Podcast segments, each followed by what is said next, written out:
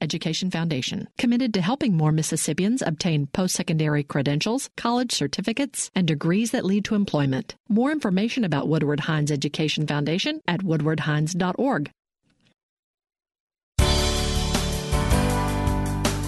Good morning. It's 8:30 on Friday, May 3rd. I'm Karen Brown and this is Mississippi Edition on MPB Think Radio. On today's show, new data shows it would take hundreds of millions of dollars to feed the hungry across Mississippi. Then, hear the story of a Mississippi woman whose sudden heart attack set her on a path of recovery and health. Plus, learn more about an invasive plant affecting boaters and fishermen on a popular Mississippi waterway. That's all coming up. This is Mississippi Edition on MPB Think Radio.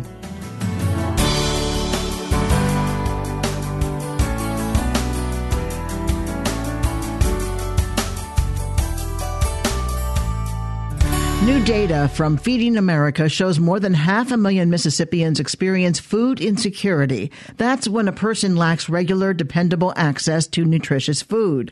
The MAP the Food Gap report shows Mississippi would need another $280 million to provide food security for everyone who lives here. Marilyn Blackledge of the Mississippi Food Network says the problem is particularly stark among Mississippi's children. What it tells us in Mississippi is that, you know, we have about one in four people who are facing food insecurity. Sometimes they just don't know where their next meal is coming from.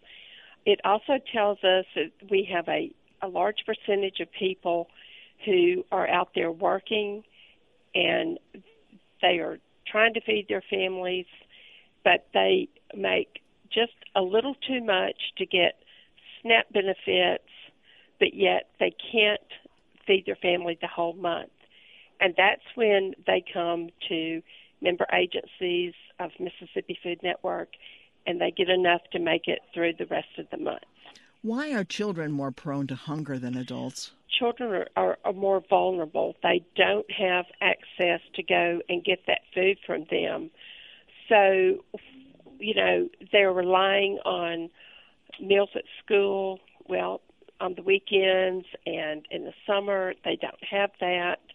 Their parents are trying to to feed them. They're working. They're trying to make ends meet. They're not able to go out and and really look at for themselves. You know, and, we do hear about the summer food a summer food program. Yeah, you're right. But I suppose it doesn't reach everybody. It doesn't reach everybody and like in the Jackson area, the Jackson Public Schools has it. Um, but maybe a child lives a mile and a half from the school and his mom's at work and he can't get there to go eat lunch, even though it's provided. Um, in rural areas, there's nobody actually doing it. So we actually um, partner with a lot of groups in rural areas to have a summer feeding site, either at a church or um, an after school program or a summer camp. We even partner with some of the housing units to provide these children with meals. We actually have 26 sites that we're partnering this summer um, to help fill that gap in some of the rural areas. What are some of the effects on children who aren't getting enough to eat? I mean, they're growing, they're they're trying to develop. The first thing is their little minds can't develop. They can't learn when they're sitting there and they're hungry, um, and and they truthfully are not developing correctly if they aren't getting the nutritional needs that they need. It's also a social impact on children who um, don't have enough to eat, or you know, maybe they go to school with you know half a sandwich and nothing else. It, it's a social thing with them also. Um, and you know, we nobody wants to be hungry, and we don't want to think about anybody being hungry but you sure don't want to think about a child who's relying on us as adults to help them who can't help themselves. Which is my next question. How do we help get kids fed? We donate to groups like Mississippi Food Network, who's providing additional food to parents in the summer because they do see additional need and um, because they're having to feed their children and their money's already stretched thin one way we can really help is to be aware of the problem. Many people just They don't think about it. They haven't experienced it. And I would tell you, I was one of those people before I came to work here. I had just never experienced it. And we just need, as a community, to be aware that hunger and food insecurity exist and and not to always think it's just people not helping themselves. It is people that are working. It might be a senior citizen sitting next to you at church on a fixed income. Awareness is a huge thing to be to help people. The Mississippi Food Network explained do they does the network get food to pantries around the state or or sort of direct how that food is distributed? We're nonprofit and um, of course we we get food and we then we have a what we call member agencies. We have 430 of them. Most of them are food pantries. We do have some soup kitchens, some shelters, and they come and get food from us, and they go back in their own communities and distribute it. It's very humbling to go ask for help. So if you're in your own community, it's not quite as intimidating to go and ask for help in your own community. So that's we're kind of the the middle person of because we have the big warehouse, we get it in by the truckload, and then we distribute it in smaller amounts to our agencies who then give it to their clients. Marilyn, is there someplace our listeners can go to see the map the meal gap report? Feeding America has a great interactive. It's all over the United States, um, but you know you can go to Mississippi and you can look at at the information by county, and um, the website is feedingamerica.org, and you can see the full report. You can see the interactive map. It, it's just amazing when you go to it, and it's a great thing. Marilyn Blackledge is with the Mississippi Food Network. Marilyn, thank you so much for bringing this to our attention. Good. Thank you, Karen, for having us. Coming up, hear the story of a Mississippi woman whose sudden heart attack set her on a path of recovery and health. This is Mississippi Edition on MPB Think Radio. Last time on the Gestalt Gardener. You know, I walk here in the mornings, and uh, did I already say it kicked my butt this morning? It's uh, not quite two and a half miles each way. Sort of get pumped for the program, you know. I see dead pine trees here and there, random trees. Most of the time, they've been struck by lightning, and they get a lot of pine beetles in them. So anyway, if you've got a pine tree that turns completely brown, the ends of the branches are dead. Uh, chances are, if it wasn't struck by lightning, didn't have root damage, it's pine bark beetles. And for more garden advice, tune in to the Gestalt Gardener today, 9 a.m. on MPB Think Radio. Is a healthy economy enough to secure President Trump a second term? 3.2% in the first quarter, crushing expectations. With the president's overall approval rating stuck in the low to mid 40s, the old adage, it's the economy, stupid, gets put to the test. That's next time on the Takeaways Politics with Amy Walter from WNYC and PRI. Today at 2 on MPB Think Radio.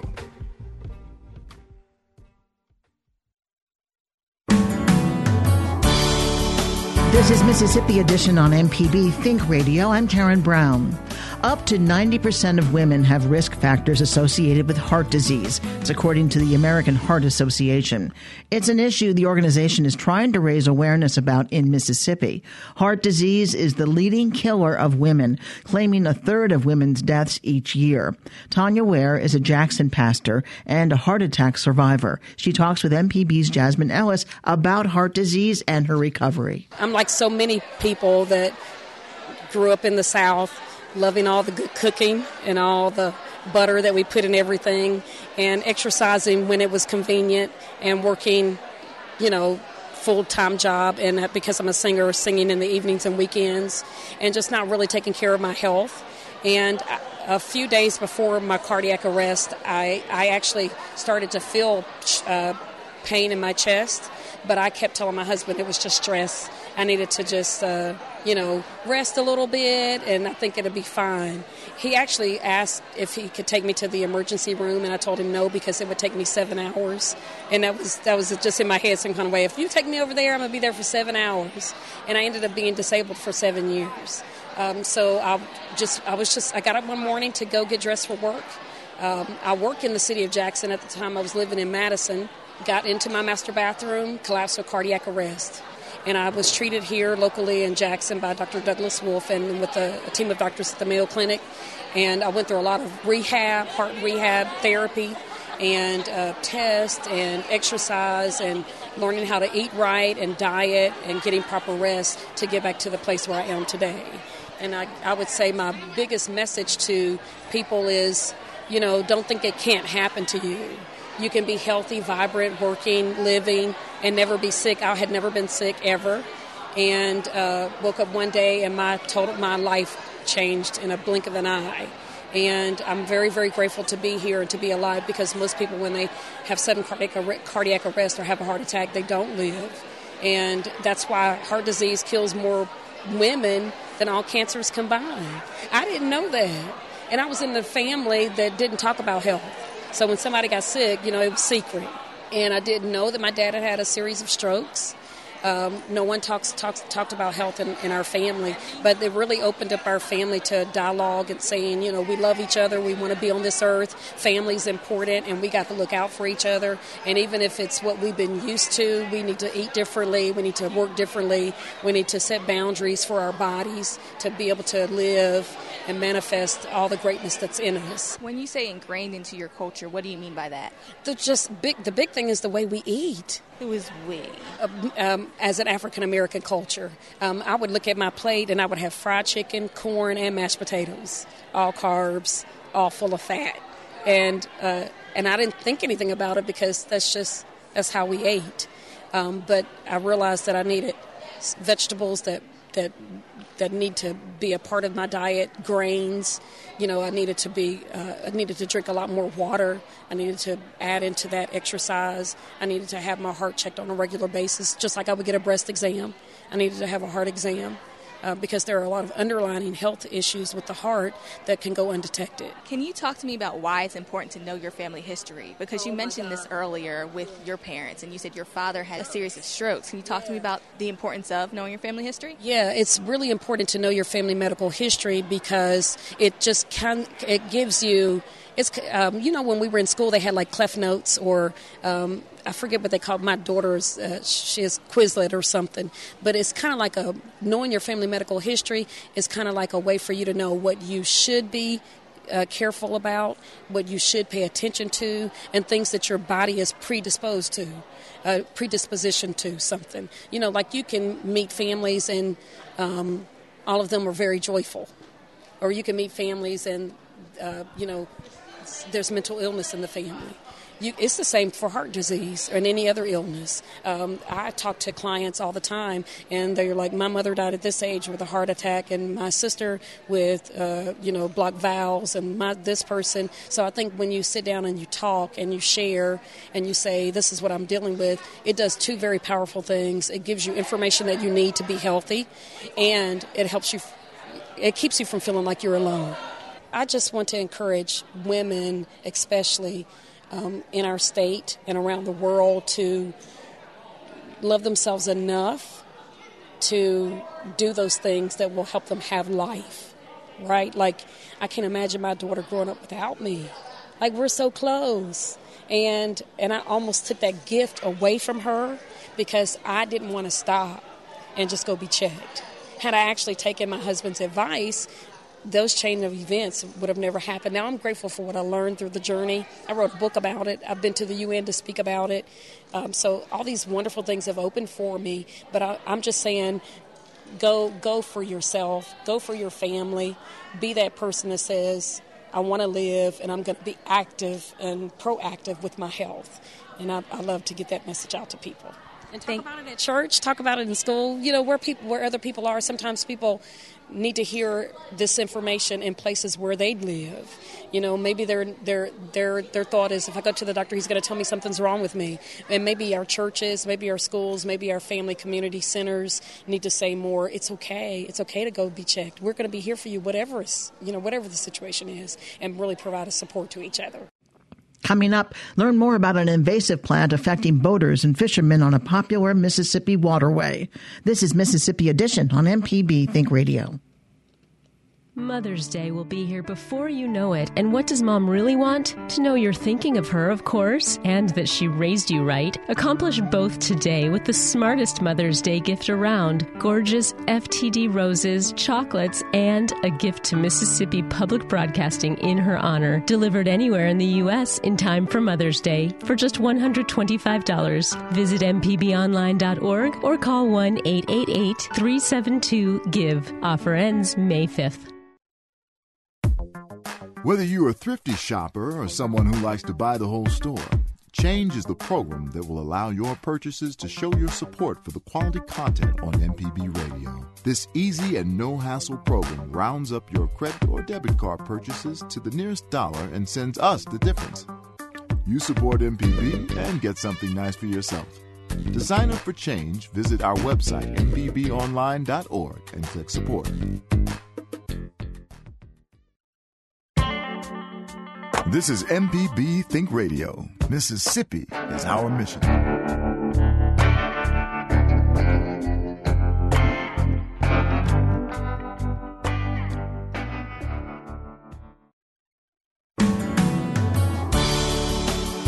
This is Mississippi Edition on MPB Think Radio. I'm Karen Brown.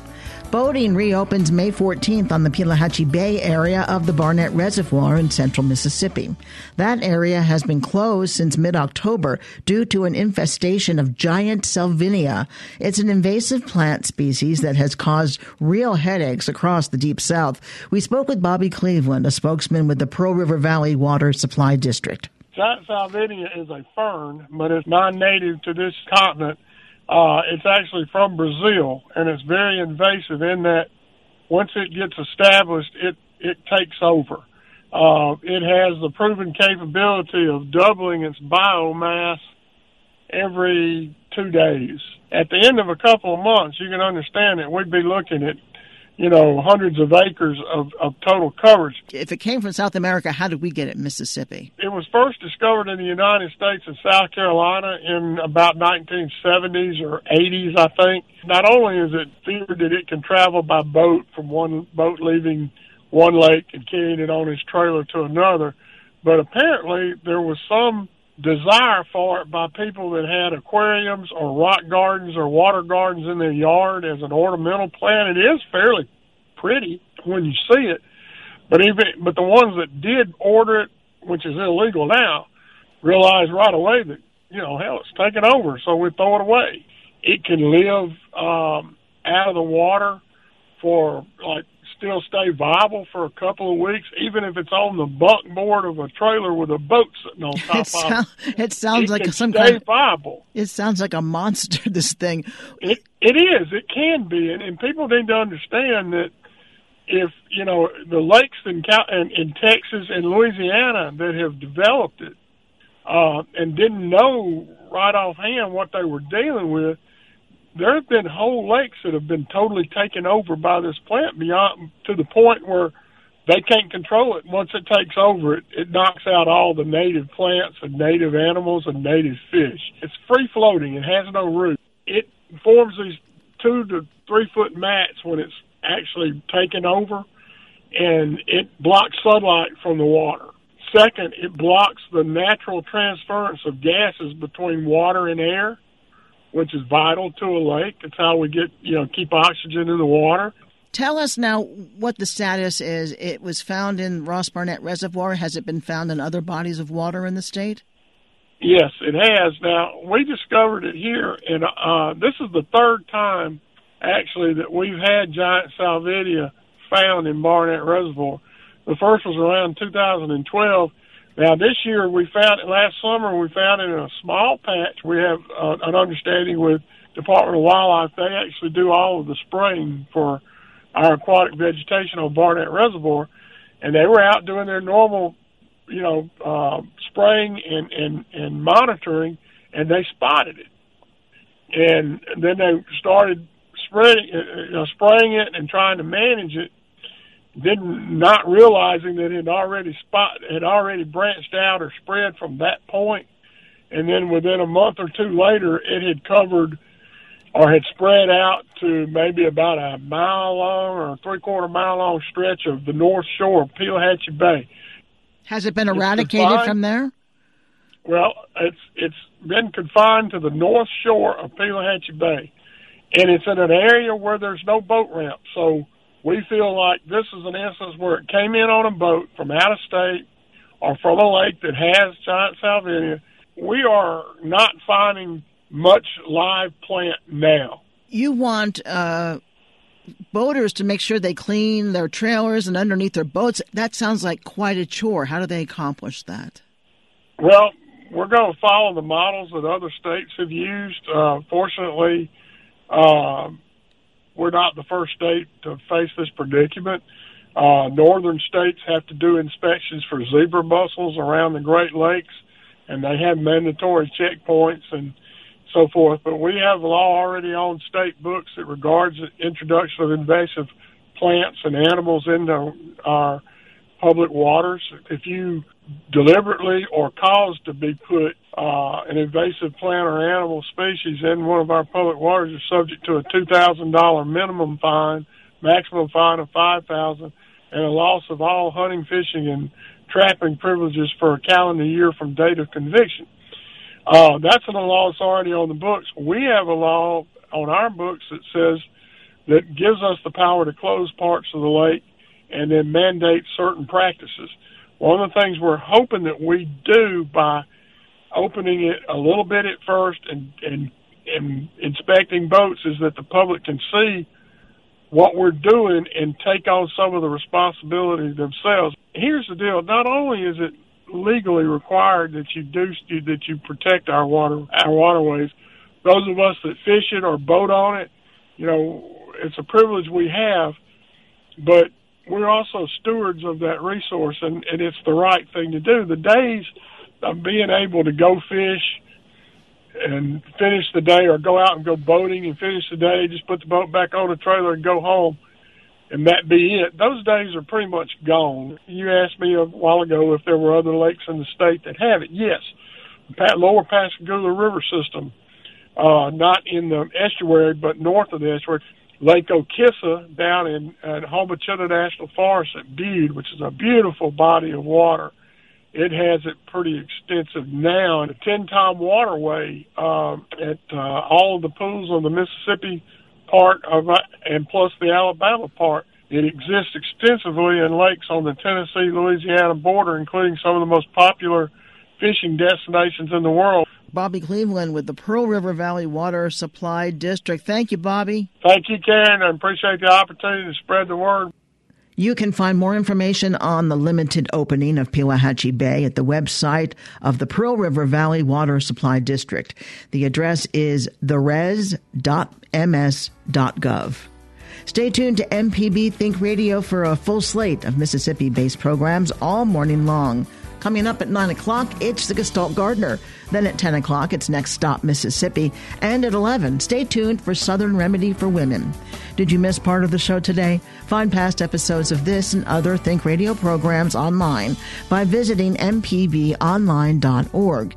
You can also download the MPB Public Media app from the Apple or Google Play stores, or you can subscribe to Mississippi Edition in your favorite podcasting app.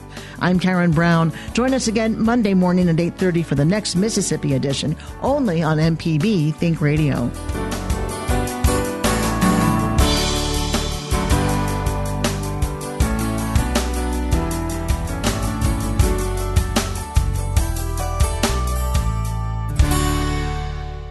Support for MPB comes from the Woodward Hines Education Foundation's Get to College program. Based in Southaven, Jackson, and Ocean Springs, Get to College advisors help students and families plan and pay for college. Learn more at woodwardhines.org. An evening of jazz can be just what the doctor ordered. Take the greats Ella, Coltrane, Dinah, Miles, and Monk. Mix in the contemporary giants like Shure, Ritenour, Krall, Malone, and Benson. Join me, Meredith Michelle with WJSU's Evening Jazz, 7 to 10 weeknights on MPB Music Radio. Mother's Day will be here before you know it. And what does mom really want? To know you're thinking of her, of course, and that she raised you right. Accomplish both today with the smartest Mother's Day gift around gorgeous FTD roses, chocolates, and a gift to Mississippi Public Broadcasting in her honor, delivered anywhere in the U.S. in time for Mother's Day for just $125. Visit mpbonline.org or call 1 888 372 GIVE. Offer ends